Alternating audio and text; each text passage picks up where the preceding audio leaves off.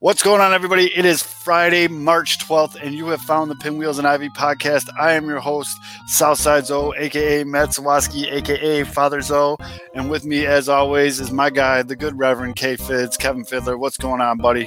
What's up? I feel like I, I feel like our parents have left for like a week's vacation, and um, they left the keys to the brand new Porsche. I mean, would they mind? Mm. Well, mm, of course He'll not. keep calling me. I'll just take it for a me. little spin and maybe show it off to a He'll couple keep of calling me. friends. I'll go. I'll go. I'll go. I'll go. He'll keep calling me. Um, but yeah, as you noticed, the third leg of the tripod is not with us today. Uh, the homie Aldo Soto. We're the two. Um, the two nuts. He's kind of the, never mind. Yep, and uh, that's actually I'm sure he wouldn't argue that either. Um, Aldo is uh, taking care of some business. Uh, he's in the middle of a move, which is always exciting. He wanted me to tell everybody everything's good, uh, everybody's doing well. He's just got shit he's got to do, and he doesn't have a couple hours to just listen to me and this idiot talk. So that's why. I'm giving really. It's, and that's fair. Like I'm actually surprised Aldo's made it this far. Uh, I love you, Aldo. Uh, we have a lot to talk about. We have spring spring training baseball galore. Um, fucking Joc Pederson is tearing the cover off the ball. Oh. Uh, Nico's hitting well, and then on the south side, you know, this Ethan Katz train is like fully woo woo. Like people are pumped. Um, and then we actually have some breaking White Sox news that is happening as we're recording this. It's coming out, um, and we're going to get into that in just a minute. I have to drink because I just said Joc Pederson, and with all that being said, let's tap this keg. Rebuild of the favorites. We here for the latest. South side or the north side. Not tuned to the greatest. Home team for the home teams. Both sides got our own rings. On the mound or the long ball. But we don't put the wrong strings. Yeah. It's that time of the year now. Wrigley or Ganty, so the whole league that we hear now. New show with a new move. Discussions and interviews. Trade rumors that might be. This is Pinwheels and Knife. Yeah. This is what you waiting for, yeah. You can put it on the boy, yeah. Every season, it get all change. Take me out to the ball game. This is what you waiting for, yeah. You can put it on the boy, yeah. Every season, it get all change. Take me out to the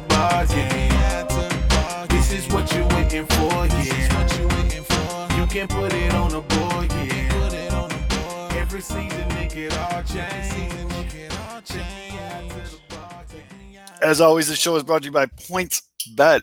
Make sure you're going, downloading the app, using promo code Pinwheels to get all their promotional offerings. It is the beginning of the craziness that happens in March. We were told we can't say the actual term because it's patented. So the crazy stuff that involves basketball that happens in March is about to begin. Uh, conference tournaments are already started. Um, so make sure you're downloading the app, getting all your bets in. They got a lot of fun baseball futures bets. You're also able to points bet. Its user interface is fantastic. Uh, as someone that works in the field, it's I think it's the best one out of the big three. Well, four now in Illinois. Um, so make sure you're going March Wildness. We'll go with that. I like that, Willie. March Wildness. Um, the wilds of March. And uh, yeah, Ooh. PointsBet. Download it. Use promo code Pinwheels. So let's start with this right now because it's kind of pissing me off. So Don Cooper, out of nowhere, is on 670 The Score right now, basically having a pity party. Um, hold on, I'm gonna pull up the exact quotes here. Oh, Yeah, this, he, this is this is your old, this is the old pitching coach, right? This is cool. yeah, the the pitching coach for 100 years on the White Sox. Who is already getting gamed by a fantastic young pitching coach that made it from the high school ranks all the way up. into Right. Which five oh, I didn't even put that together. That I talked about Ethan Katz before the promo. But anyways, uh, he's on the Parkins and Spiegel show on 670 Score here in Chicago. Uh, this is exact quote. I spent more than half my life with the White Sox. It's not fun when people you look up to, admire, and care for don't do the same for you. It's not fun. And then Danny Parkins goes, Who didn't care for you? And Cooper's answer was obviously no one. Wow. Um, and then he continues to, he goes on to say, it's unfortunate. The bottom line is it hurt. When you're no longer part of a something, it hurts. But I'm over that hurt. And trust me that I've moved on. I'm living my life. I knew the end would come. I knew that. The long that's the long and short of it when it comes to my statement about the White Sox. That's all I got. And then wow, this actually he goes deep, dude. Hold on. I'm gonna get to the um and then Parkins, Parkins is a very good interviewer, by the way. If you guys ever listen to Parkins Spiegel show, actually, I'm very happy those two are back together. But they're both very good at their job when it comes to interviewing. Um, Parkins definitely he he gets in there, man. He'll dig in there for sure. But uh, they asked him what he thought about Steve Stone saying Cooper's last couple years were hard. He said the hard years were playing in the American League and not having enough talent to compete, going through the rebuild. That's pain. Um, and then finally, on the mutual parting of ways with the White Sox, because that's how they addressed it. Uh, here's where you cut through the crap. We no longer want to, you to do what you're doing. You're gone. You're out. And that's okay. I don't want to be somewhere where I'm no longer wanted. Okay. Timeout right here, Don. Mm-hmm. Getting fired sucks. And when you're in this position for this long of a time, it's basically like you got a divorce. You know what I'm saying? Like he's been with the White Sox, but how many bad years did Cooper have that he just got a pass and was like because of the new regime or the new coach or whatever. Don Cooper was with the White Sox for an astonishing long time, and a lot of it was just living off the merit of that 2005 season. And that 2005 staff did things that were incredible, especially in that playoff run. I don't know if you guys have heard about it, but yeah, they did some things. Ask a White Sox fan. I'm, they might want to talk about 2005. I don't know. You might have to twist their arm. But that was an incredible run. But Don Cooper was with the team from 02 to 2020. That's 18 years in the same job in professional sports. That's almost unfathomable right now.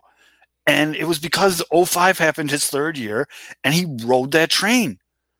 And that's fine. I like Don Cooper. I've said this on the show a couple times. I've had beers with Don Cooper. He's a hell of a guy. Tells great stories. Lets people wear his rings. He's, you know, he's a good dude. But it was time. I don't want to say the game passed him up because he probably has more knowledge in his head about baseball than I've. He's probably forgotten more things than I'll ever know. But here's my question too, and this is the thing. As a coach myself, you understand that this is the job, this is the business that you're in, this is why you're doing it, but you also understand that there is a an axe that hover, hovers over your head every single day of your job. And if you don't yes. do your job, you know that axe is going to come. And here's more. Since 2002, how many pitchers has he told, sorry, son, it just isn't working out. We're going in a different direction and moved on with his own damn life. If you're a coach and you've done that once, guess what? It's going to be done to you. It comes back. Okay. So yep. the, the, the Crimey soft Crimey River. Did you hear? Did you hear Ricky whining about? No. Did you hear? No. Did you hear some of these? No, man. It's time, you know, it was stale, and there's a younger guy that has a good opportunity to come up and be something special. Look, how about this? How about you be a, a, a good, you know, person that works, you know, in the same industry with someone say, well, you know, I, it didn't work out for me, but man, Katz is doing a fucking hell of a job. Let's give the kid some credit. He's he in a short time, he's established a lot of credibility with some of these these pitchers. You can say that and not be like a bitter sour grapes. Um, there's there's a thing again, class never goes out of style, and everybody shows you their true class in these moments. How you say goodbye tells you everything about the person's character. Period. Dude, that's a A plus bring up about uh, Ricky Dude, Ricky got twice. Basically fucked over not once, same but city. twice. Same same city. Same scenario, same city. And you know what? He handled both times with an, ridiculous amount of class publicly. Who knows? He could be in his house right now, like breaking shit, like still mad. But Should publicly, okay. yeah, I mean, he has every right to be mad. It's different. That's a totally different place. But it was it was time for Cooper to move. Part of this rebuild was moving forward, and I so far Katz is doing a phenomenal job. I sent you that article mm-hmm. uh, that Sox Machine did, putting Raylo's mechanics from last year to this year side by side. His arm, his hitchback, his where he's delivered, everything's different, and you're seeing results. Hopefully, he's throwing tonight, so we'll see some of it tonight. And for those of you, thank you all for giving me the Dylan Cease update. He is pitching Monday versus the Cubs. He did a live BP session. He's pitching right now to Grandal. So yeah.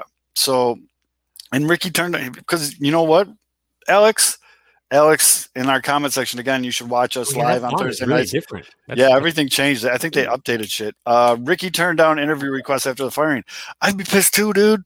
If I got screwed over in my job twice, I wouldn't try to go and interview for another sales job. I'd be like, fuck sales. I'm going to go be a janitor somewhere. You know what I mean? Like, it's just like, I'm not doing this again. You know, and I could, I, Ricky has a ton of money. He got burned out. It's time. I, And he I was, mean, yeah, and he was well compensated for the job he did. He's got a, he made a good living. He could take a couple years off. Who knows? He might pop back up as a. Oh, oh no! From the media. Oh, that makes more sense. I, oh god. I still wouldn't want to talk about it. Have a couple of beers. Yeah.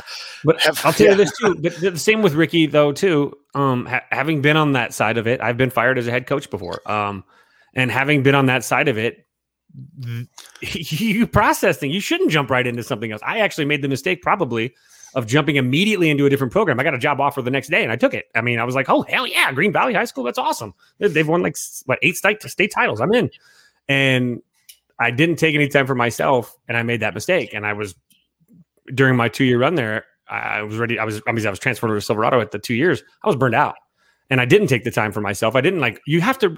You got dumped, and it's you know, Coop. What you do is you do it in private, though. You get dumped in private. You go through the process of grieving in private. You don't put it out there. You don't do interviews till you're ready to do interviews, and you don't do them on a knee jerk reaction. And Coop sounds like he's going out there to make sure he's he's dropping all, all of his. He's he's letting it rip like he's like, "Woe is me." It sounds like someone that's bitching and crying instead of saying, I didn't get it done. Let's get my next job. Let's go. I'll go prove you guys wrong somewhere else. He sounds like someone that's what was me. And, you know, as a dude that you respect, you don't want to hear a guy going, "Oh, hmm." you want him to say, "All right, cool." And you want the Rick Vaughn attitude. You know what? You cut me. I'm going to take this ball. I'm going to shove it up. You and you go. And you, and you and, and you and you know what? You kick this. You kick the sand off your heels and you move on. I mean, yeah. I, I don't it takes think, time. It takes time. You just you don't do interviews till you're ready. I mean, that's probably his biggest mistake was being out there this soon. I don't think Cooper's going to get the reaction he's trying to get by doing the "woe is me" thing. I I have nothing but the utmost respect for Don Cooper. I think Don Cooper was a fantastic coach when he was with the White Sox. He was with the organization for 32 years, 18 as the pitching coach. He survived four different managers. You know, he put together one of arguably the best 05 playoff pitching runs we'll ever see. Not only just that, year, like we'll ever see with the complete games and uh, only losing one, but I get it. I, I understand why Parkins brought him on the show. I, I understand, you know, the interview, but I don't know. I, it sucks to hear this, man. It really does. Uh, I guess I'm more just bummed that it's going down like this, but you know, Coop's not a young guy, and you know he's probably just reflecting back, and he's a little salty that he lost his job. So I get it. I don't know. It's just I don't I don't know. I don't know what I expect. I don't expect him to come out and be like it could have been like, you know what, it sucked, but like you said, he could have easy, even easily just been like, it sucked, but you know what, Coach Katz is doing a hell of a job.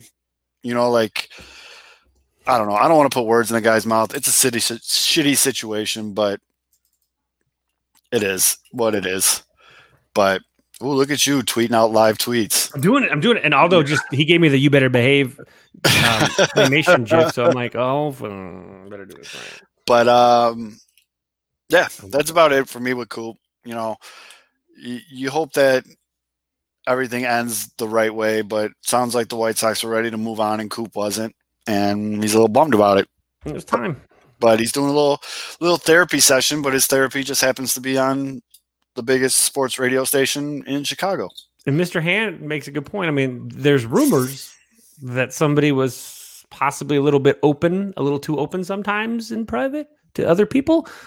Mhm. Again, you talk about character reflections. Like he- you got to hold it. If he'd held it together just for a little bit longer, that might have gone away. But now it makes it look like he was that guy that when it doesn't go his way, he goes and talks to somebody out of yeah, response. I mean, Out of- there's yeah, there's theories and there's things I don't. I've never been provided with hard facts, so I, I don't want to go down that road because again, I I've they were met, soft facts. I've met Cooper a couple times, and he was always cool to me. So that's usually how I go off my judgments of people. So it is what it is. Um, It does suck, and you know what? And, and Matty Mitch says it right. It sucks to not be. It sucks to be there through the rebuild and not get the payoff. Crimea River, Ricky Renteria, two rebuilds. Both he's not going to get a shot to be a part of the payoff. One was already a World Series championship. One he's going to get two of those. So Coop Mhm. and Crimea River, go get your diaper, pal. I'm done with it. I, I, I Ricky should have more to bitch about, even if it's an 18 year time. I'm sorry. You get you get you get you get booted right before two different possible title runs. One one official title run, and now one that's probably going to be a title run. mhm. Shit. And the dude takes it like class. Coop, there's and look, you know, you get a nice comparison. Here's how one person handles it. Here's how another person handles it. You can choose how you like it and what you think of them. And I mean, if I'm cool, man, I'm chilling, dude. Like, dude probably made almost a million dollars a year for the last 18 years. Like, I get it. Yeah, Buzz, uh, friend of ours, Buzz from the On Tap, he put in the comment section. I understand his point. I just don't agree with how it went. That's pretty much where I'm at, man. Like, it sucks that it's it's unfolding like this, but be like Hawk and drink coop. I think he's got that covered, bud. Uh, yeah, I think that's covered. Um, I don't know. I'm going to move on because I'm going to start talking in circles about this. You know, I don't want to just keep repeating myself. uh, So, what did you think about that interview with Coop on the radio? yeah, right. Oh, So oh shit, we covered that. All right. Uh, it's just well, going what else? I am still. Mailman Jack asks the question: Am I still working on these Busch lattes?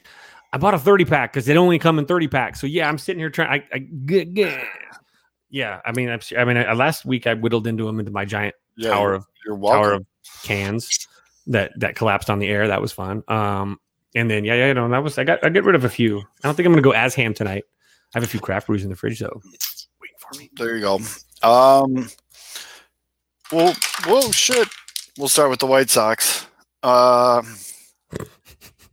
that's the big thing out of the White Sox, So I guess speaking of Coop, uh, the White Sox pitching has looked really good uh, during the spring break or spring break, spring training. Jesus, sorry guys, spring training.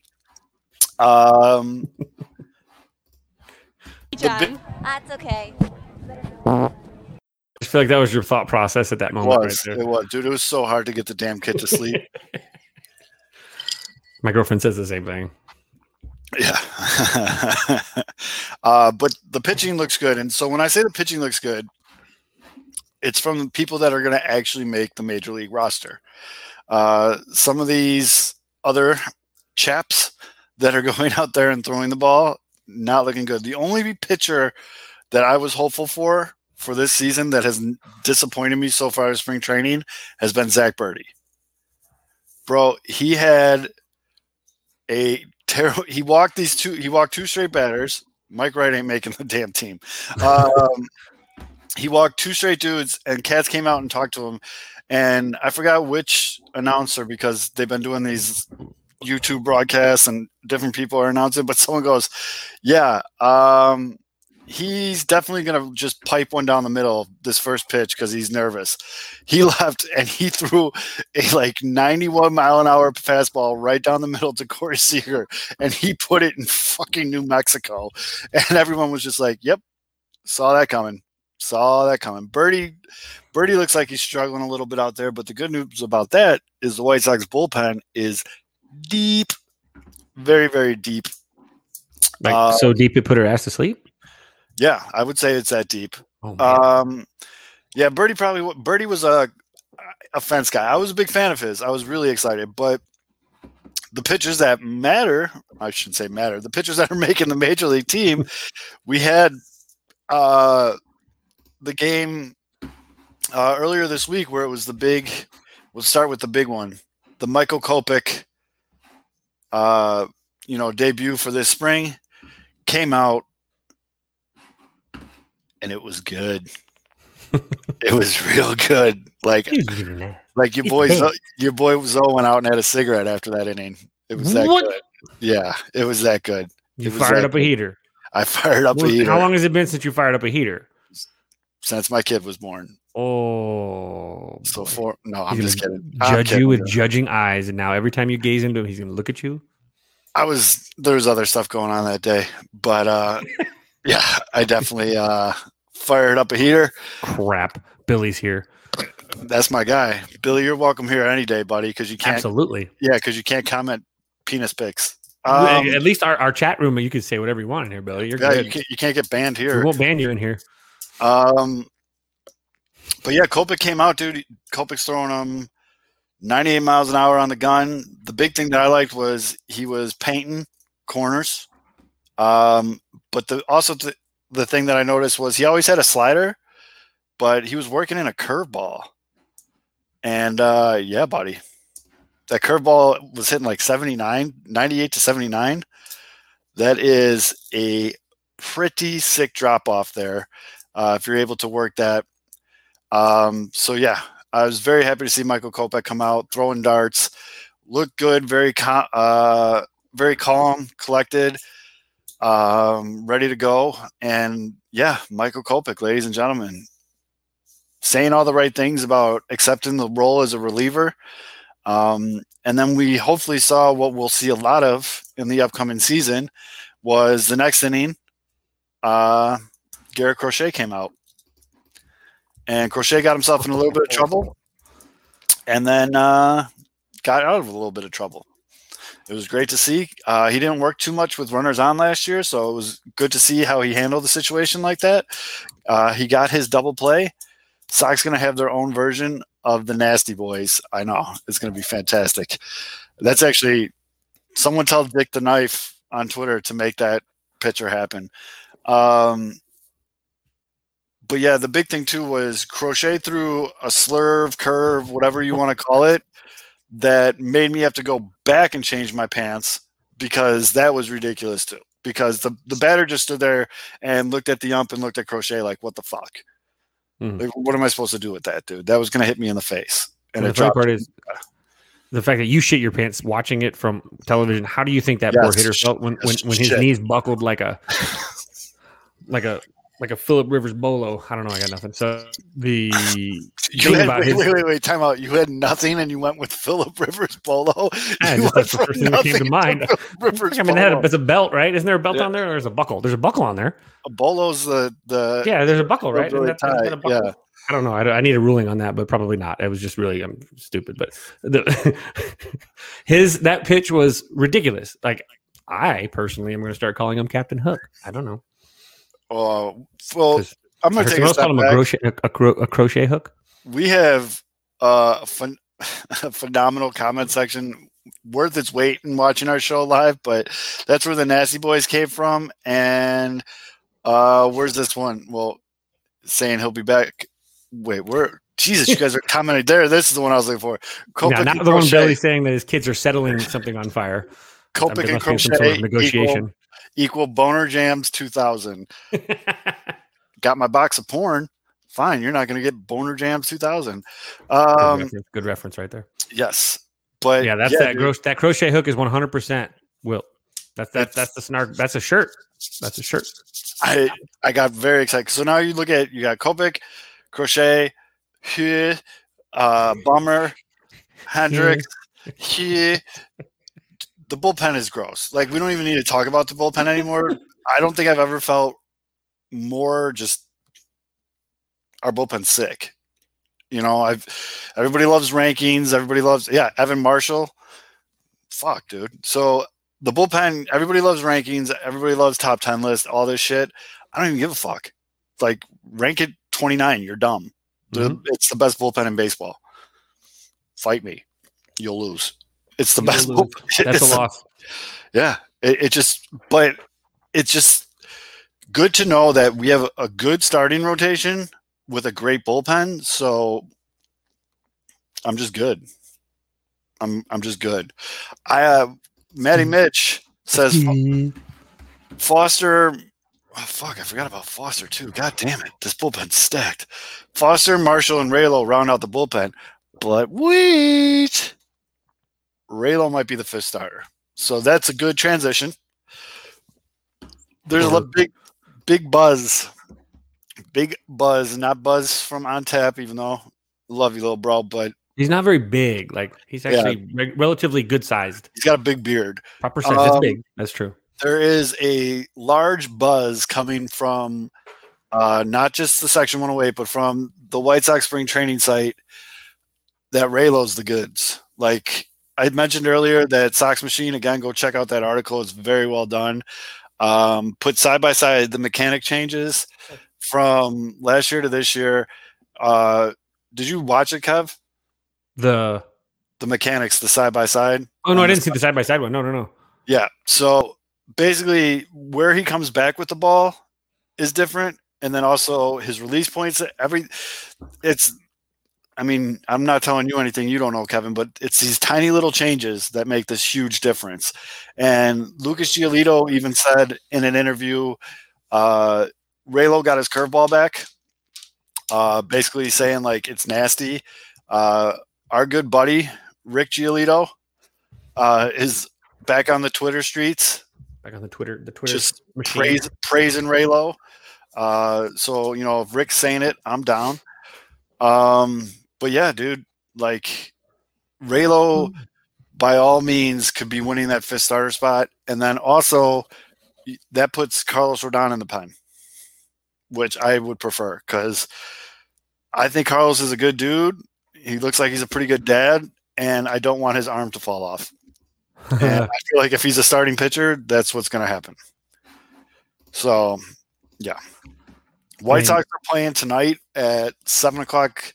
We record this on Thursday night. Sox are playing at seven o'clock. Uh, Central versus the Reds, and both Raylo and Rodon are supposed to throw. So, um, so, uh, what do you uh, what do you think of uh, Dr Pepper, uh, uh, our Dr Pepper boy? oh Hendriks, I'm not worried about Hendriks. Hendriks. How how I mean, are you are you are you appreciating? He's a little bit more of a novelty. He's a little bit more of a personality than I think. Or did you expect that kind of a personality when you got him? Yeah, I mean, we White Sox fans, the collective, the royal we, uh, we knew that when he signed on because we all watched him scream on the A's pitching That's mound as he eliminated us from the playoffs last year. Like you, you knew what you were getting. Uh, the video of Katz working with Raylo was great. I do agree that they might want to add a second lefty in the rotation, but at this point, I don't think they they just want the best five uh, getting handed the ball. Um, and then yeah, having Carlos Rodon as your long, you know, your uh, oh shit starter is what I Mhm. like to call it. Uh, Your you innings know, eater, your your Well, that- bridger, and your then- long relief. also if like Dylan Cease goes out and gets fucking shelled in the first inning or gets hurt or something, you want you got to have that oh shit starter, and uh, that's what I think Carlos. I've been saying it on the show for two years. Carlos Rodon belongs in the bullpen. I, I'm legit nervous. His arm is going to. You guys, you got to remember his injury. He had blood in his muscles, like not where blood's supposed to be in his arm. Like his shit was fucked up. So it's. I mean, I know he's recovered and everything, but we saw his little comeback when he pitched, and yeah, I know. I just picked Cease as an example because I was thinking about Dylan Cease. Dylan Cease is going to be top five Cy Young. Book it. Uh, so we'll see. He sees Monday versus the Cubs again. He threw a couple bullpen sessions. You know, he's ready to go. Um, yeah, man. I'm just This is a good time too. This is like when uh like we're about that point of spring training where now it goes from these two inning little little little farts to like maybe four, four, maybe maybe three, four innings, and so you've got like a week or so, maybe a start or two that's going to be where you get to see a little bit more. Because I mean, you've got you've got I mean, it's such a small sample size. You know, you don't want to freak out about what you know Gio's done or, or you know what Lance Lynn's done too. Mhm. You, you need them to throw some more innings so they can do it. You know, four four four and two thirds inning is not a it's not like much, and so you, now it's time to as they stretch out. How good are they in the fourth inning? Are they still sitting with that velocity? Because again, Right. people always mistake. They're coming. He was sitting at like ninety eight. No, sitting means you're throwing ninety eight in the fifth inning, in the Right. sixth inning. You don't sit anything in the first inning. You're throwing that in the first inning. You sit when it's the fourth, fifth, sixth, seventh inning. When someone's sitting at 98, that means they've been throwing five, six innings and they're Mhm. still keeping it there. And that's a mis- that's a mis- that's a misnomer that people use a lot and they throw it around a lot without understanding what it means. But when you're sitting, it's not relievers don't sit at all. right. I'll just put it that way. Relievers don't sit anywhere. They like Michael throw. Kopech sits. Yeah. If, You it's, know. if it's the sixth and they're still throwing 97, they're sitting. Yep. Hold on. I'm looking right now. So Mr. Hand asked if that Cease bet is on PointsBet. I don't think it is. No, it's not. It's on Zobet. Uh, I don't take any bets because I'm broke. But uh, yeah, I I still have nothing but faith faith in Katz and what he's done. I'm I'm very excited to watch Raylo pitch tonight. I'm very excited to watch Cease pitch on Monday. Uh, the Giolito family has spoke very highly of both of them. Very pumped for them. Very happy for Dallas Keuchel because it looks like he's getting married to a total smoke show who works at MLB Network. So everything's coming up good for the uh, the White Sox pitching staff. Lance Lynn looked really good. You you like to see that kind of stuff early on. I mean, Yeah. It takes a while. I think the pitchers are always a little bit ahead of the hitters in that sense, but Yeah, and I am. it's, it's such a short burst. It's like you don't know what you're getting like yet. Yeah, it's just they're getting their work in. Everybody at this point, they're annoyed. They want to start getting out it. They, they want the horse wants to get out on the uh, on the on the on the on the race- racetrack and get going. They want to stride Right. out. They can't stride out. Like no starter likes to get going again because once you get going, it doesn't matter if you've thrown two innings or eight. You've gotten going. Your body's gonna. It's the same response by your body. It really there's a minimal difference between Uh, once you're going and you're loose and you, your body's at 100 percent and you're, you're you're into the game. It's you're gonna feel it. Like so, like th- these guys. I'm like, well, if I'm gonna fucking do it, I might as well go a little bit longer. But I know they've got to continue to build out. And this is gonna be a long season. It's gonna take you. You might only see maybe five, six inning outings for a while here at the early part of the season, as everyone's a little bit timid to to stretch some guys out. And then when you get towards the end of the season, you'll you maybe be able to see them kind of stretch out a little bit more. But I think Right. everyone's gonna be And- extra cautious. and I'm good with that. And I also want to see who's working this busted ass radar gun that said Lance Lynn was hitting 96, 97, 98. I mean, it looked good, but Probably the guy that works all these tryout camps for high school kids. yeah, I mean, you, you your pop time was one nine. Sorry. it looked really good. Um, I appreciated Lance Lynn uh, barking at the ump. That was fun. Getting really into it. I mean, uh, you got to like that little competitive fire. Um, from the position player point of view, I'm good. Nothing really has made me nervous. I mean, there's no like, oh my god, I'm good. I just I think that we're at this point with with Vaughn now. The uh the excitement and like the the whole the kid can hit kind of is now wearing off, and he's you know he gets on base. I mean he's getting on base more than half the time, um, but he is he's he's he's getting a little bit. He's having a little bit here and there. You know, I mean he's got five hits, but he's cooled off a little bit. You know, he only hit the one jack and the double, but I think that the, what he's doing is seeing enough. I mean, you got a guy that's you know he's got a 455 on base percentage. He's seeing enough pitches right now it's not about really success for him either. I know you guys are looking for success from a guy like him. I think you need the guy needs to sit there and see a ball out of the hand over and over Mhm. again as much as possible with a major league pitcher. That's what he needs to see. It doesn't matter if he's swinging or not, even at this point. It's just recognizing, seeing, understanding what it looks like. You know, uh, it it that's the the, the kind of taper your expectations kind of thing because he's he is fresh. It, this is new to him. This, but you got him and Lou Bob both are sitting at you know they're you know leading the team in hits, but Mhm. your boy Mercedes, Mercedes- Good little backup. but Mercedes is quickly. I I like the guy, and yeah, I mess around on Twitter and all that stuff. But like, I think he has a shot. But remember back in the day when the Bears had their training camps, and Devin Hester was the best wide receiver on the field. it's, it's the tallest short person. right. Well, and like he would be on, and you'd be like, "Whoa, Hester's gonna be the man, dude." Uh, like he, this is the year. This is the year he goes from just a return guy to a receiver too, and it just never panned out. I think Yermín is really good in spring training. Um, I'm not sure that that's ever going to transfer over into the regular season. Um, I'm all for it if it is. Trust me, I think Yermín's. I mean, it's funny. Like you, he was catching against the game against the Padres, and you even saw like Manny Machado was like busting his balls when he was in the batter's box. Like I think everybody, Yermín's one of those guys that like everybody likes. He gets along with everybody. He's a big goofy guy.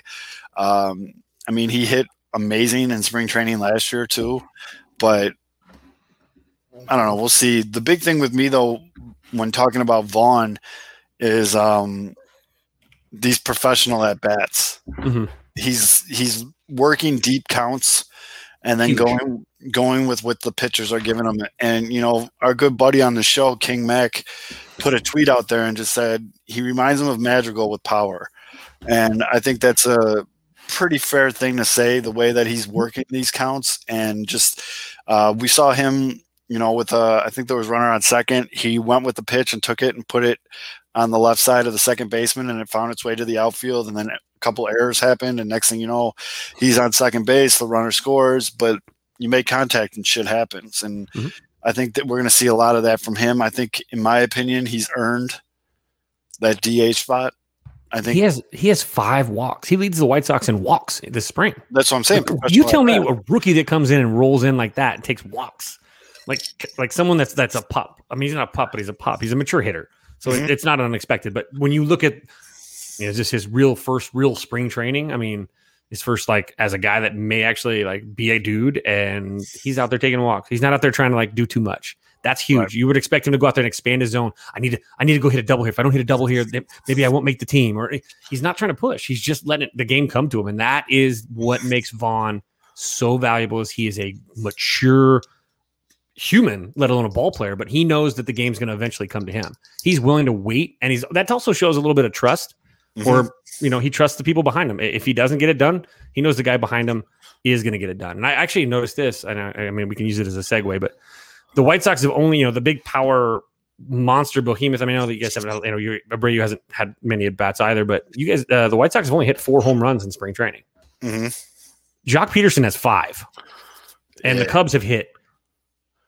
Where is it at? Hold on. The Cubs have hit 15. Hold on, Spring hold training on, home hold on. I need to address a couple things before we start jerking off the Cubs. I'm sorry. I just Uh, no. I'm just saying. Like it just again, it's it's a limit again. Spring training. It doesn't matter. Yeah, I'm not Good to too see it. overly concerned about it. I, that White Sox lineup, top to bottom, minus Madrigal, anyone in that lineup could easily pop off for 20 home runs this season. Mhm. Um, but the uh, comment, where is it? Oh, Madrigal doesn't take pitches or word counts. I'm I'm more comparing Vaughn and Madrigal's hitting styles to they put bat on the ball. You know, that's the I'm not the working counts thing. Madrigal just likes to get two quick strikes because then he goes to work.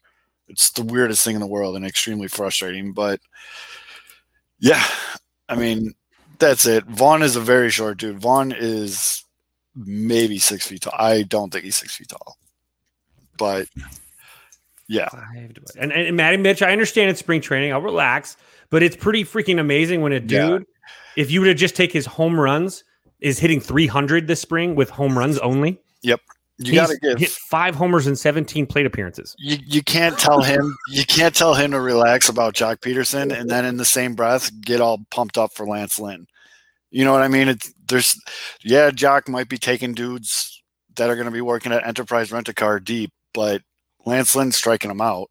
You know what I mean? It's just like you you got to take it with what it is, and we're not dumb. We understand like that's what's happening, but it's also if uh you know if like Luis Robert had six home runs right now, People this figure it out. comment, th- yeah, people would be going pump. I'm actually very happy to watch Luis Robert rip doubles to the gaps. But you to look at this too.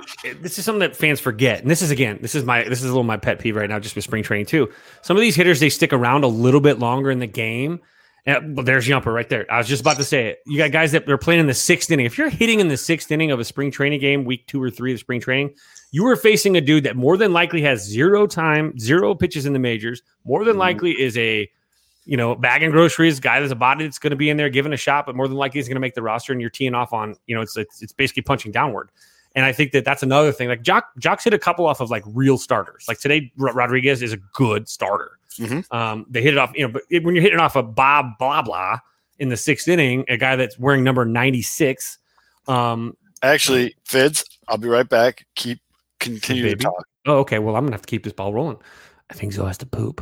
I think he ate some of the baby's suppository. I'm not sure, but no, I mean, but that's the thing is you look at yeah, you look at spring training numbers are what they are. I mean, you look at look at you know Vaughn's having a decent spring. I mean, quietly, Lou Bob is doing what Lou Bob does. I mean, he's getting on base four out of ten times, and he's fast, and he's you know he hasn't driven in a lot of runs, but he's scored what? Well, he's only scored three, I guess, but uh, I think I don't know. I feel like the walk. No, White Sox just are just they're doing their thing. And guess what? You guys have the coach, the one manager that knows that none of this means dick.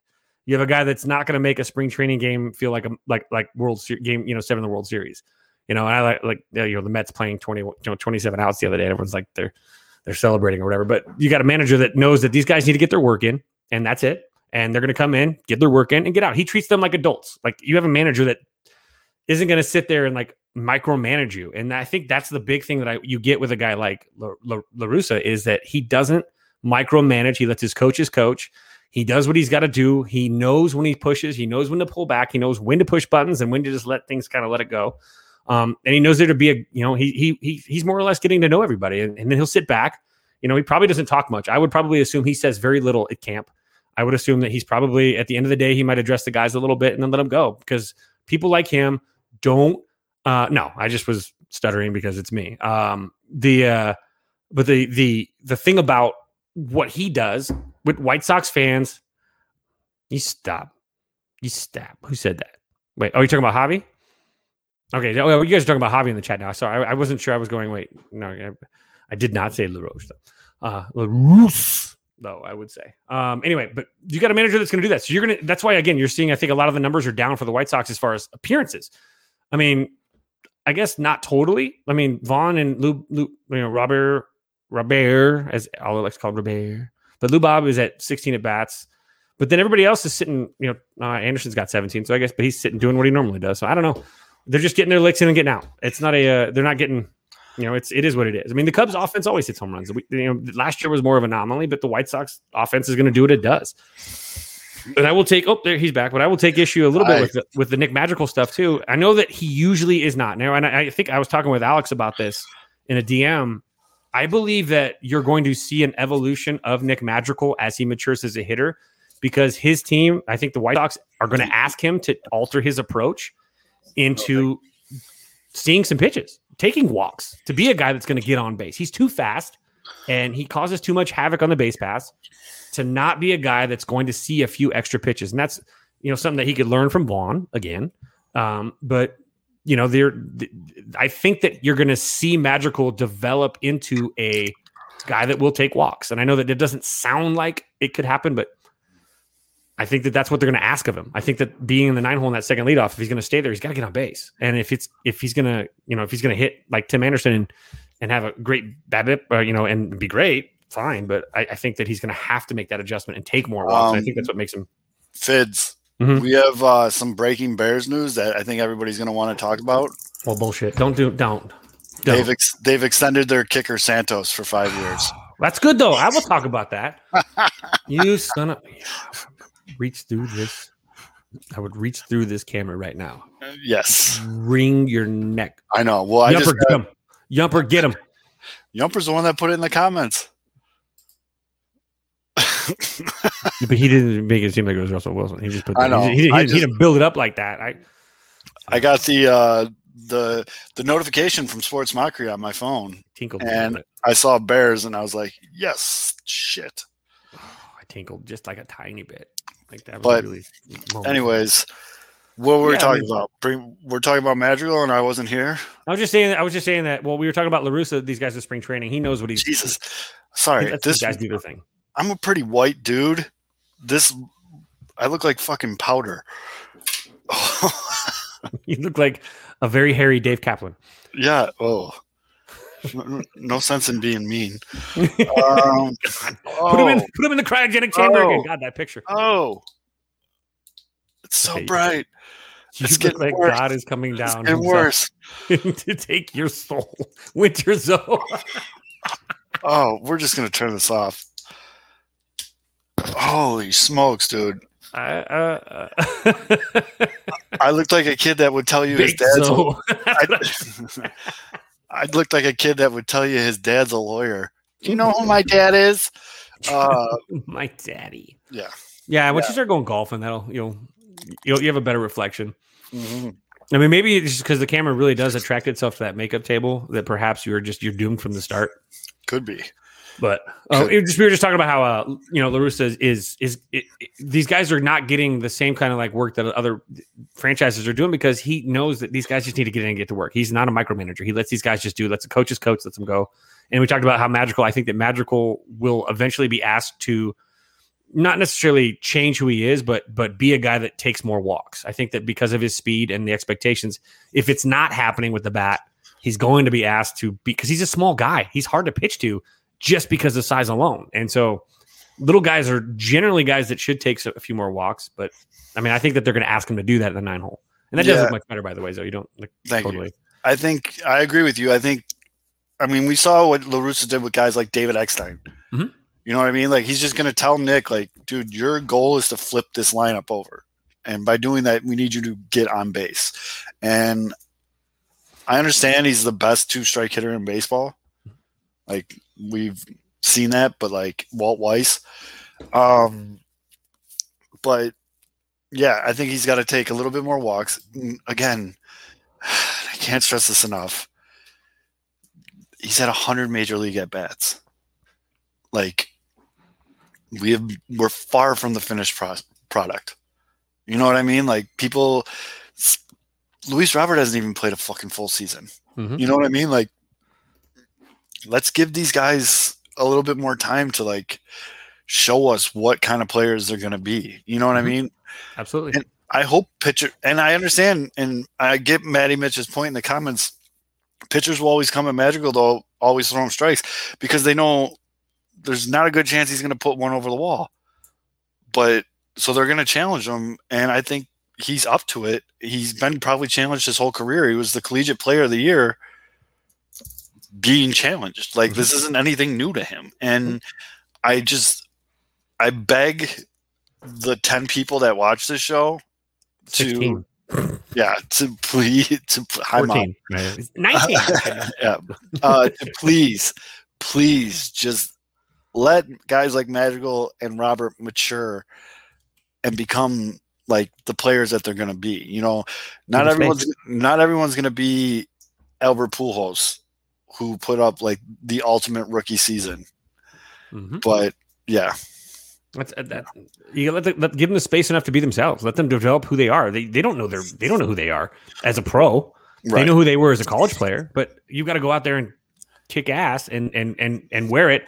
Your who you are develops who you are. I mean, Kris was a power hitter in college, but I'm telling you right now, people are are make the, the stupid mistake with KB and calling him a power hitter.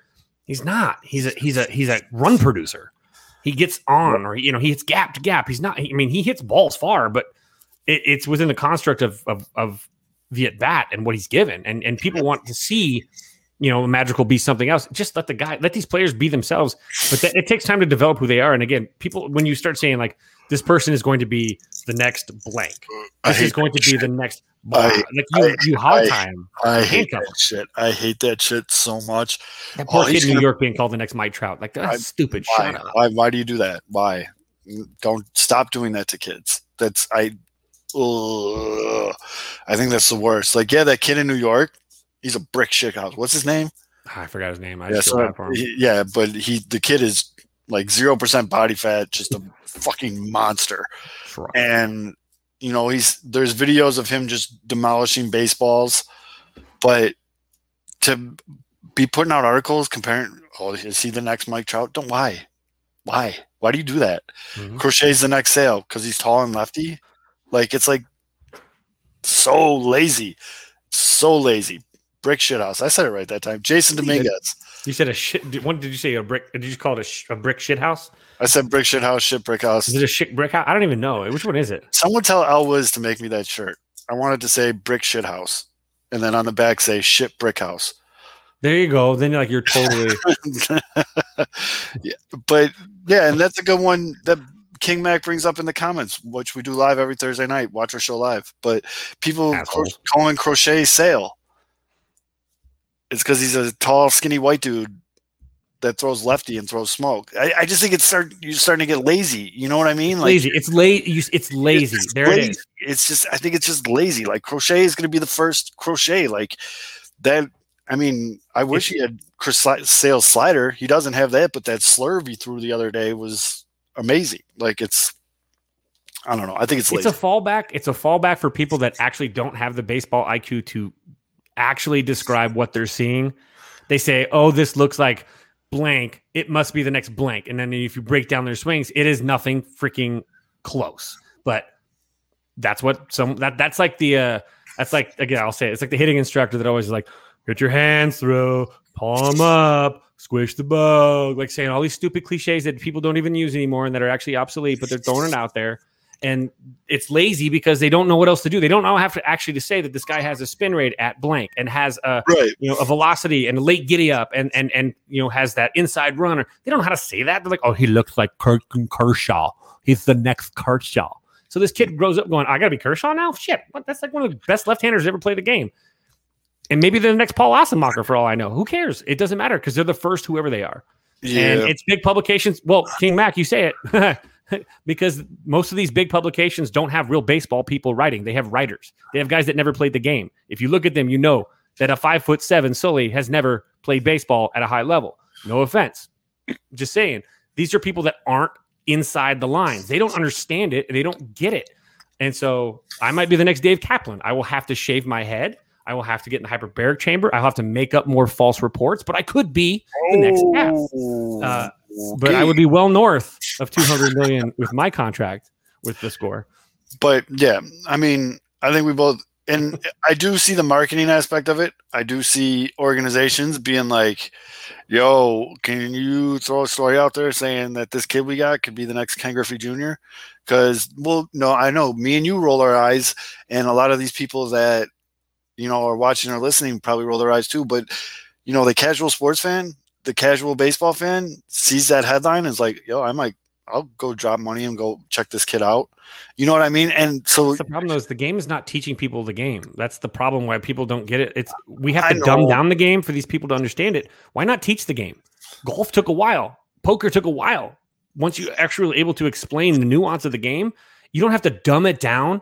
Like in the sense, like today, for example, minor league, but AAA is going to larger bases, Mhm. and double A is going to what is it? Um, there's some they're, they're tweaking these things in essence to allow. Oh no, no, oh yeah, in, in double A, infielders will have to keep be within one step or two steps of the infield dirt at all times. wait, what? Yeah. That's real? Yeah, this is real. And so, what are they doing? They're dumbing the game down because they can't explain the nuance of pitching to the fans. Fans want to see hit ball hard, go far, run hard. Like, hey, guess what? There's a beautiful thing. It's like saying, do you want to go? You know, do you want to go to a EDC or do you want to go to the the the uh, the Met or do you want to go to the uh, you know the Art Institute of Chicago? Do you want to do you, do you want to go to a do you want to go to the uh, you know the the Crowbar or do you want to go to the Art Institute? That's really what the difference is. It's boom, boom, boom. I can bounce around. Or look at this beautiful art. These pictures are doing a great job. Look at how they paint this picture. Look at how they set things up. Nope. It's And- just, and that's where I get upset with. Baseball's doing a terrible job Well, of hold on. teaching hold the on, hold average on. fan the game. Mic 'em up. In, all fairness, you know, mic them up, yes, one hundred percent. That makes the game more entertaining too, because the biggest thing is baseball's boring. I get it, but Shit. I know because they don't know.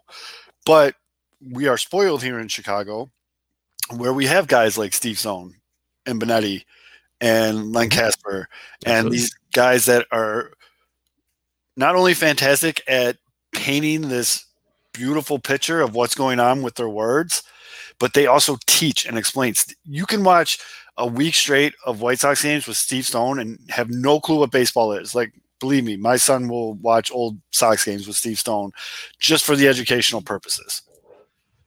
And I still, to this day, since I was a kid, but still to this day, I'll be watching a game and Steve Stone will be like, and it's one, two, here comes that slider low and away. And it's a slider low and away. And you're like, what the fuck? And I smile every time. I think it's the greatest thing in the world how we can call pitches.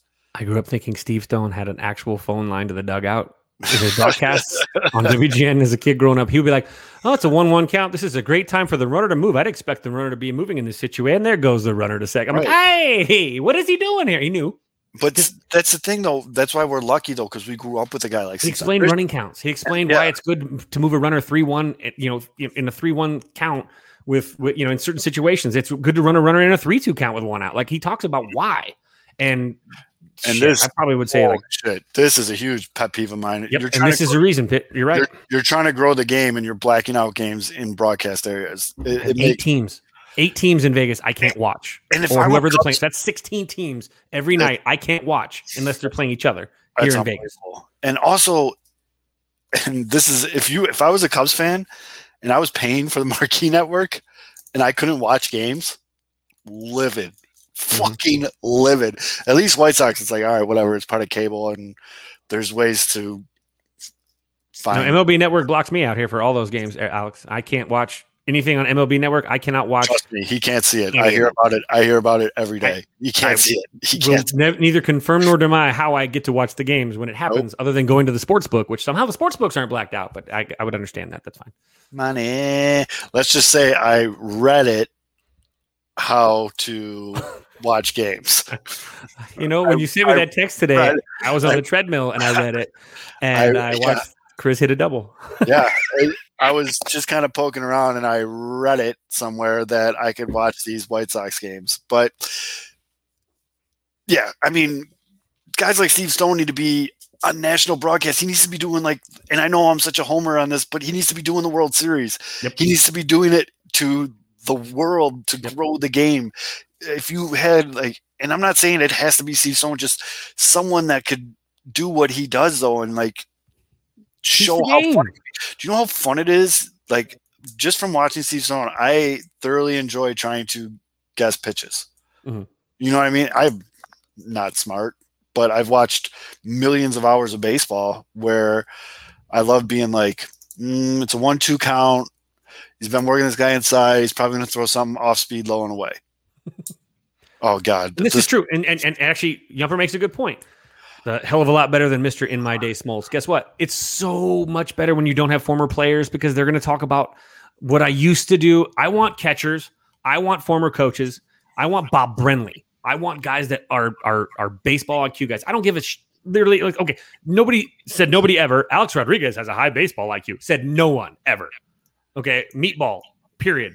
And so when you get him in there and you get people that aren't teaching the game, it's more about personality. I don't give two shits about what Kris Bryant is doing on a Saturday night or what things Javi, you know, what is it like to hang out with Javi Baez? That Cubs broadcast last week. Dear God, the worst question you could ever ask a player is, what's it like hanging out with your teammate? Fuck off. it's Let's cool. talk about the game. Okay. And that's what they're asking. What is it like on a weekend with, Javi? shut up. What is it? How about this? What have you? What adjustments have you made to your swing? What is the hardest thing about adjusting to a pitcher that throws from three quarters as opposed to over the top or maybe a sidearm from down below? No questions are being asked that, and that's what they're missing out on. It's all about personality. It's all, it's like we're watching TMZ with sports, and it's not what we're looking for. We want I want the game. And And I we mean, need you know, so someone that capitalizes on that and, and drops the game as, as as a priority. You've got you've got money back. You got a money bag right there. one thing though, Smoltz isn't terrible, but he does the whole back in my day thing a little too much. He's like he Smoltz reminds me of like he's like a Troy Aikman type for baseball. But Luke, um, have you ever been Uh, to a reading club at the library? I hope you like butterbeer. Um, Yeah. But as Yeah. far as former players are concerned, they're not all bad because last year, I think it was the Rays first round series, uh, just because they were running out of people, I think. Um, they put AJ Pierzynski with uh, who's the hundred year old pitcher on the Cardinals? Uh, Wainwright. Wainwright. Wainwright, for some reason, was like doing. He was like the third guy on the broadcast. Pierzynski and Wainwright were hilarious. They were a fantastic duo, and yes, Barry Melrose, fantastic screen name, but love your mullet. But he makes a good point in our comment. Major networks don't care about smart people anymore; they just want clicks for cash. I mean, that's where we're at Mhm. in the world. I mean, We're advertising to, to we're advertising to the yeah, don't get me started on that. Yes, I'm fully aware that this show is part of sports mockery, and yeah, I know that's a little hypocritical, but somebody say that. Oh, wait. no, I did. Um, I mean, but uh, yeah. yeah, but Wainwright, Wainwright and Pierzynski together, I'd watch that seven days a week. Phenomenal insight, cracked a couple jokes, but kept it, you know, on the field. Not a lot of, you know, back in my day shit. Like it was really good stuff. Uh, a lot of insight. I felt like I was learning while I was watching the game. It was fantastic, and I would want more guys like that. Uh, a Rod in the booth, I'm good on that, man. I mean, that's he's a corporate stooge. Like, whatever.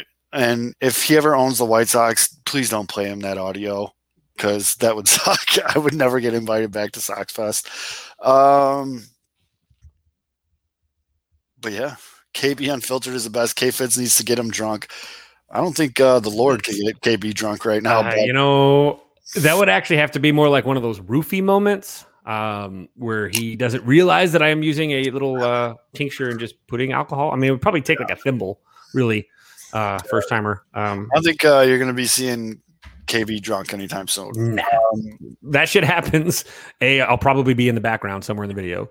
yeah, B- or we'll be seeing you like Channel Six News live. Former high school baseball coach gets his Major League Baseball player protege ham bone. And he gets on TV and then says, "I don't give a sh." Oh wait, here he already did that, but he was sober. Never mind. He did Uh, again. All right, well, we're over the hour mark. Let's talk about what everybody wants to talk about. We uh, we with Joc. No, the NIT tournament. Oh, oh, sorry, my bad. I thought we wanted to talk about the guy that's Joc is- launching baseballs. I mean, there's what else? I mean, what else can you really say? The dude is just, and he's doing it all kinds of ways. He's hitting long bombs. He's hitting the line drive home runs. Mhm. Everything looks, his swing looks very fluent. He looks very loose and relaxed with this team.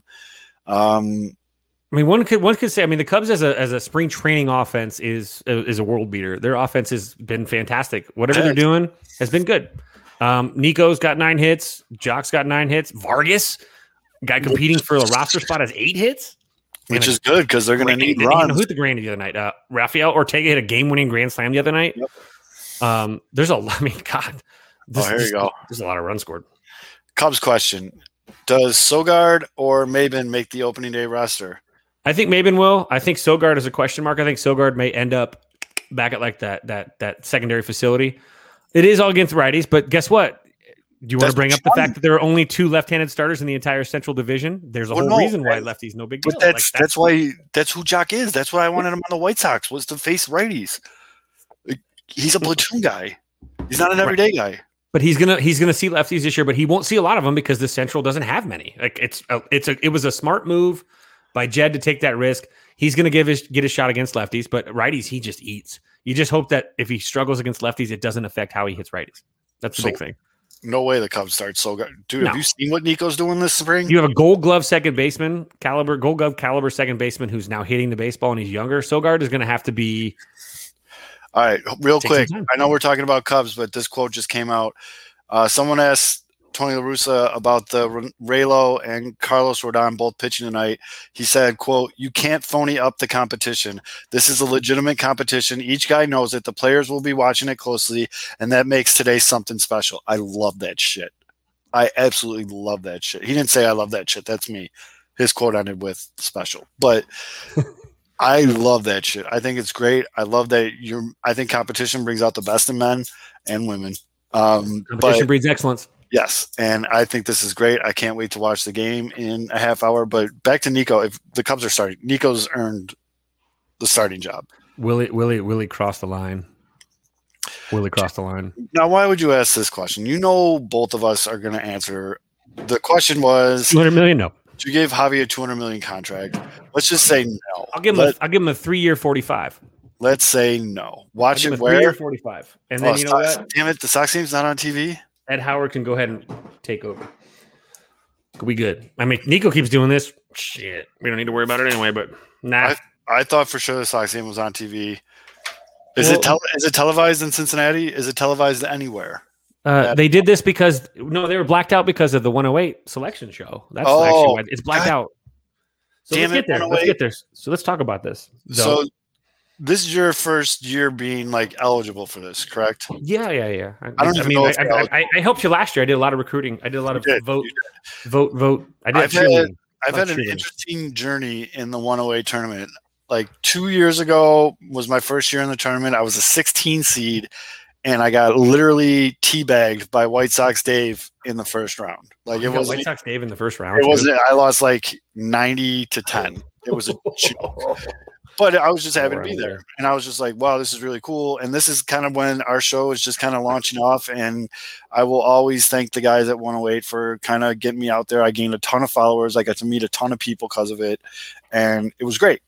And then last year, I was picked as a sleeper pick by Beef Loaf, and I did not disappoint. And I did I win my bracket?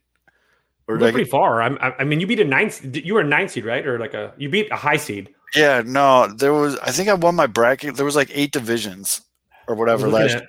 I won. I went over my uh, my March posts. Now, and that's all I came up with. My Yeah, vote for Zoe. He likes babies. yeah. And you have Uh, a baby now. Holy shit! Yep. Um. that. I So mean, you did that, but I mean, I think.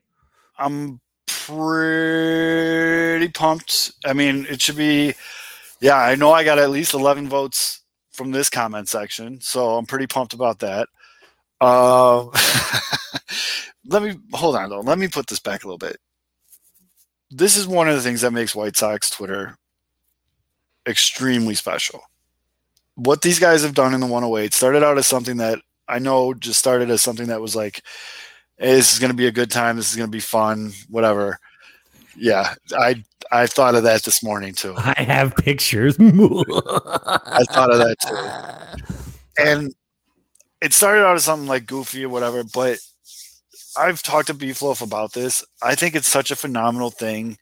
It lets people introduces people to people that might just be starting, like a podcast or a show or an update. Um, I've also made some really good friends from this show, or not well, from this show, and also from the selection show from the 108, which is on 8:30. But this tournament, it's it's just a really really cool thing. And yeah, sometimes people cross the line. You know, there's sometimes people get a little personal. And then there's the whole shit with people buying bots, which is always really weird to me.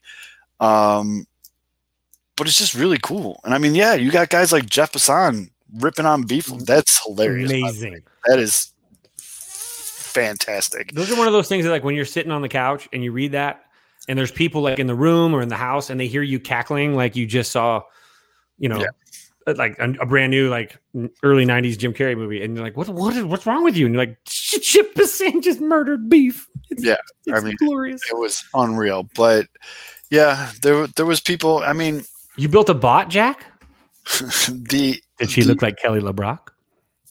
the overall spirit of the thing, I Mhm. think, is a huge indication on how great this community can really be. I mean, Absolutely. again, there has been some people that have gotten shitty, and there's some times where I think people get a little too personal with, you know, dragging up pictures or like some things just aren't funny that people do, but you know, to each their own. But overall, everyone has a really good time with it. It inspires some of the funniest shit you will see on Twitter. Like Summer of George came out hot last year and during the tournament made these videos of him just crushing tequila shots, beer, all this stuff, and it was fantastic.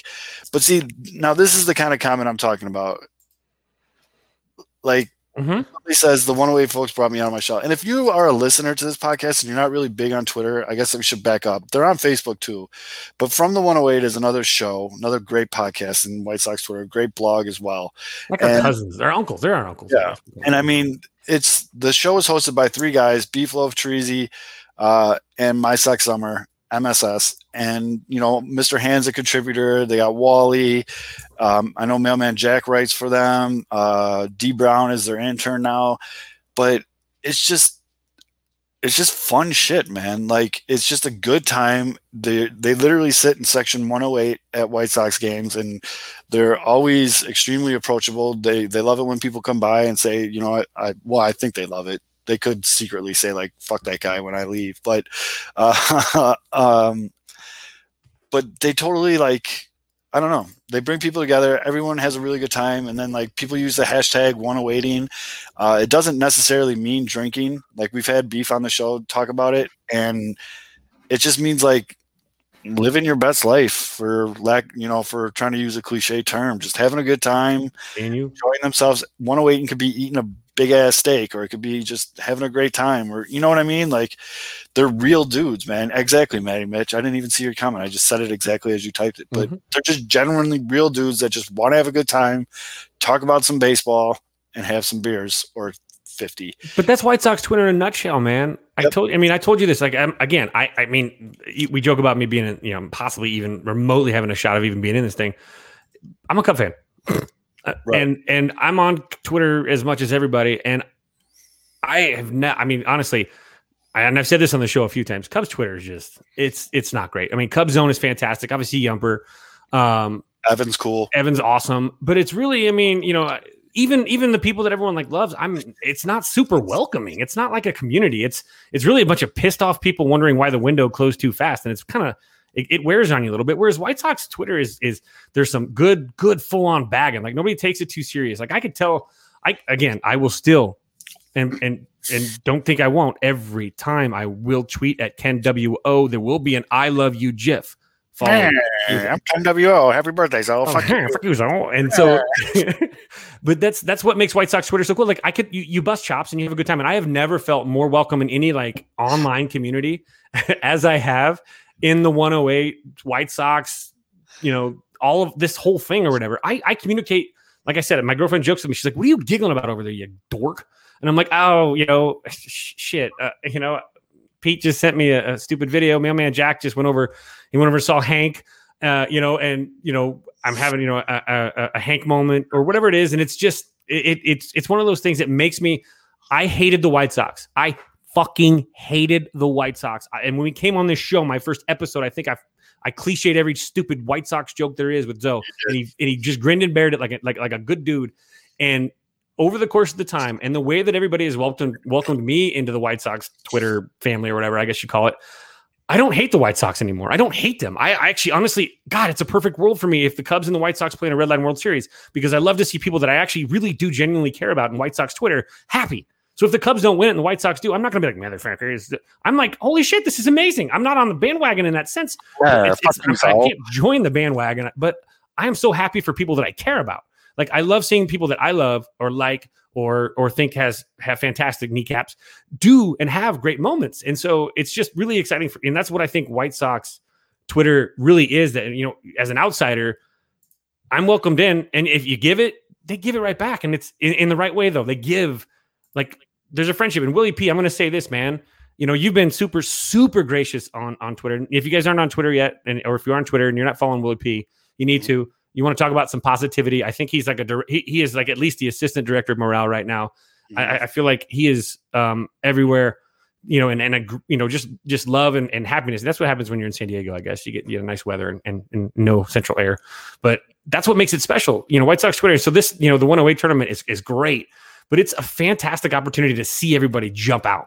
Everybody's going to be themselves. You're going to see you know hot dog eating. You're going to see Malort, you know, shot takers. You're going to see you know, uh, you know, if if, if uh, you're going to see some probable partial nudity, uh, you're going to see Billy. You know, Billy's going to drop at least a a a, a, a uh, you know at least a teabag picture or at least a, a, you know a cartoon of someone fully naked with a strange boner. You're going to see all these things, and that's what make you know you're going to see Passan probably murder beef again, and that's what makes it exciting because now the personalities come out, and I love this part of it is because now having been more integrated in White Sox Twitter these people are there's there's kind of faces to the name. You guys know it too. Those of you been those two a.m. fucking zooms.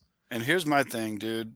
Like, if you need to know like how much this means to people, like, look at how excited people have been like the last three or four days, dude. Like just the anticipation of this like bracket reveal show. Like people are juiced for this shit. Um, and I'm, I don't, we're not getting sappy. It's just we're giving credit where credit's due. Absolutely. You know, like yeah, we're competing shows. We're not even like competing shows. I don't even know how this happened, but we ended up we're like the the pre-show for the 108 show. We have a bridger. We do a bridger now that just kind of like kills the time if you're going to keep drinking. Let's talk. And I mean, I'm cool with that. Like I've I've had beers with all the guys in the 108. I've had conversations with all of them individually, all together. I've gone a couple lunches with beef. Like they're just good dudes. And like I would actually call us fluffers. I think we're a fluffer in a sense, oh, in a positive way. We get you know we get you a little bit going, and then I would say, yeah, we're like the opening band, and I'm cool with that. Mm-hmm. I'm actually really cool with that. What a, like, what a good. We've never discussed it with them. We've never discussed this with them. It just no. all worked out this way. Timing wise, this was a good time for us to do the show. They do theirs a little later, and it all just kind of rolled together. And it's just, mm-hmm. and that's a the Great. content makes the whole community yeah. so much better. Other other baseball teams and, and fan bases could look at the White Sox fan base on Twitter and go, "This is how it's really done." Why do you got? I mean, if you go on Cubs Twitter, people are blocking each other, calling each other assholes, and, and it gets it's it's toxic. It's I mean, I know White Sox fans can get into it, and I know we had a couple a real fun day, like a couple weeks, like last week or whatever. I'm not a doctor; I just play one on TV. So we're gonna keep moving. But we had the Cubs oh, fans are like, they hate each other. Like there's so much hatred. And I'm like, guys, this well, for, is supposed to be fun. For a dude like Yumper, who has been a great Mhm. fan of the Absolutely. show, contributor, whatever, to come in our comment section right now and just say Cubs Twitter has been extremely toxic lately. Like, yeah, I, I believe every word he says, you know, like, and I think the really cool thing about the Sox blogs and podcasts is there's something for every mood you have. You know what I mean? Like if you want straight baseball talks with advanced metrics and stats and shit like that, listen to Sox Machine. They're funny dudes too. Don't get me wrong, but they're very much pew, to the point.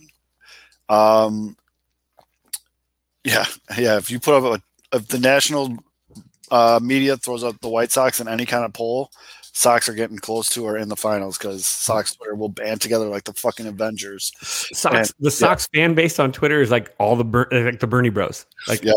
it, it- obviously not the same. Like, just in the like passionate. Like the minute you're doing an online straw poll, pew, pew, pew, we just won like ninety to ten. Like, woo!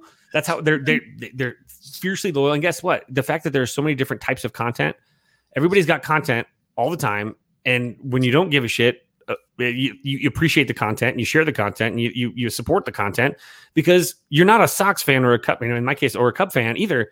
Only one day a week. Like if you could, if you got a if you got a free time on a Tuesday, don't you want the content? You should be. We should. It should be shared. It should be. It should. It helps the community. It helps and it helps the players in the end because people, you know, it creates it creates a whole jive and a whole juju about it. And I I, I honestly believe in energy. So when you have good energy around things and it's optimistic, the players feel it you know the, the product starts seeing the results. And I, I do believe that players that are you know adjusted mind body and spirit i think a lot of that does help when you have the fans also in the same place. And and this is what makes it special. It does help the players in in a weird ripple effect a butterfly effect. You know it's not like again you're not pals with them but but it does eventually it in the ripple effect it does reach them. They feel it. Kris i can tell you just talking to Kris Bryant this is someone that you could i, I, I honestly say this when Cubs, when the fan base is toxic, it's not really super fun. But in 2016, when everything was just at that fever pitch, it was a it was like the perfect time to be in a perfect place and the perfect time to be alive in his like at that moment. Like it just it was it you felt it and they, those guys felt it. And the same thing with the White Sox is believing in energy and pushing that energy and and and and it it does affect it. So negative fan bases, knee jerk reaction fan bases, you know, for the Cubs, it took years and years. Oh shit, here we go again. We're going to collapse Ooh, and that does manifest itself the same way. So when you have that positivity, it really does make a difference on the field eventually. And that's the thing is, it's a you're doing yeoman's work, you're doing a Herculean work, but you're also doing you're doing the Lord's work. Are they the Lord's tips? Um, you're doing you're doing a work for the fan base. You're doing for the team. This is this this makes a huge difference. So, and yes, Cub fans got spoiled after the World Series win, but I think it's less spoiled and more people that jumped on the bandwagon. But guess what? They're all yours now. Right. They're all But- yours now. Here they come. Also, I can confirm, and I know Kevin can confirm this as well. Players listen and read blogs. They 100%. I know some people be like, they don't waste their time with that shit. They don't care what. No, we can confirm in more ways than one. And I'm not just talking about Kris. I know everyone's mind probably goes right to Kris Bryant, which we do know he watches. It's Las Vegas. I've coached Yeah. one major leaguer. Yeah, but yeah, you Darvish proved it too. They read blogs, they Mhm. watch podcasts or listen to podcasts. Like they want to know what fans are thinking about them and talking about them and stuff like that. Like And their families do too, by the way. So it gets to them eventually. I've said shit on this show and gotten DMs later, like, "What's up, dude?" Like, you know what I mean? Like, You up? you can, yeah, you can. And they definitely search their name on Twitter too. That, I think that's how Rick Giolito found this show a couple weeks ago because we put Giolito in the title and he just searched it and saw it and he was like, "Oh, this is cool," and it was like sick. you know, I was like, "All right, cool." Um, but yeah, dude, like, they're. I think, yeah, the I think the White Sox are in a very. We're very lucky as White Sox fans to have the community that we have and I'll just leave it at that. I'm pretty pumped about this. Uh, I'm excited for the the 108 selection show that's going to be going on here in about an hour and a half. Um, but yeah, for hold on. Let me do this real quick, Kev. For K Fizz, I'm Southside Zoe. That's the Pinwheels and Ivy podcast this week. Uh, make sure you check us out, leave us a like and review, and we'll be back next week. Rebuild of the favorites. We here for the latest. South side or the north side. Not tuned to the greatest. Home team for the home teams. Both sides got our own rings. On the mound or the long ball. But we don't put the wrong strings. Yeah. It's that time of the year now. Wrigley or Ganty, so the whole league that we hear now. New show with a new mood. Discussions and interviews. Trade rumors that might be. This is Pinwheels and Ivy. Yeah. This is what you waiting for, yeah. You can put it on the board, yeah. Every season, nigga, it all change. Take me out to the ball game. This is what you waiting for, yeah. You can put it on the nigga, it all change. Take me out to the ball game. This is what you waiting for, yeah. You can put it on the board, yeah. Every season, nigga, it all change.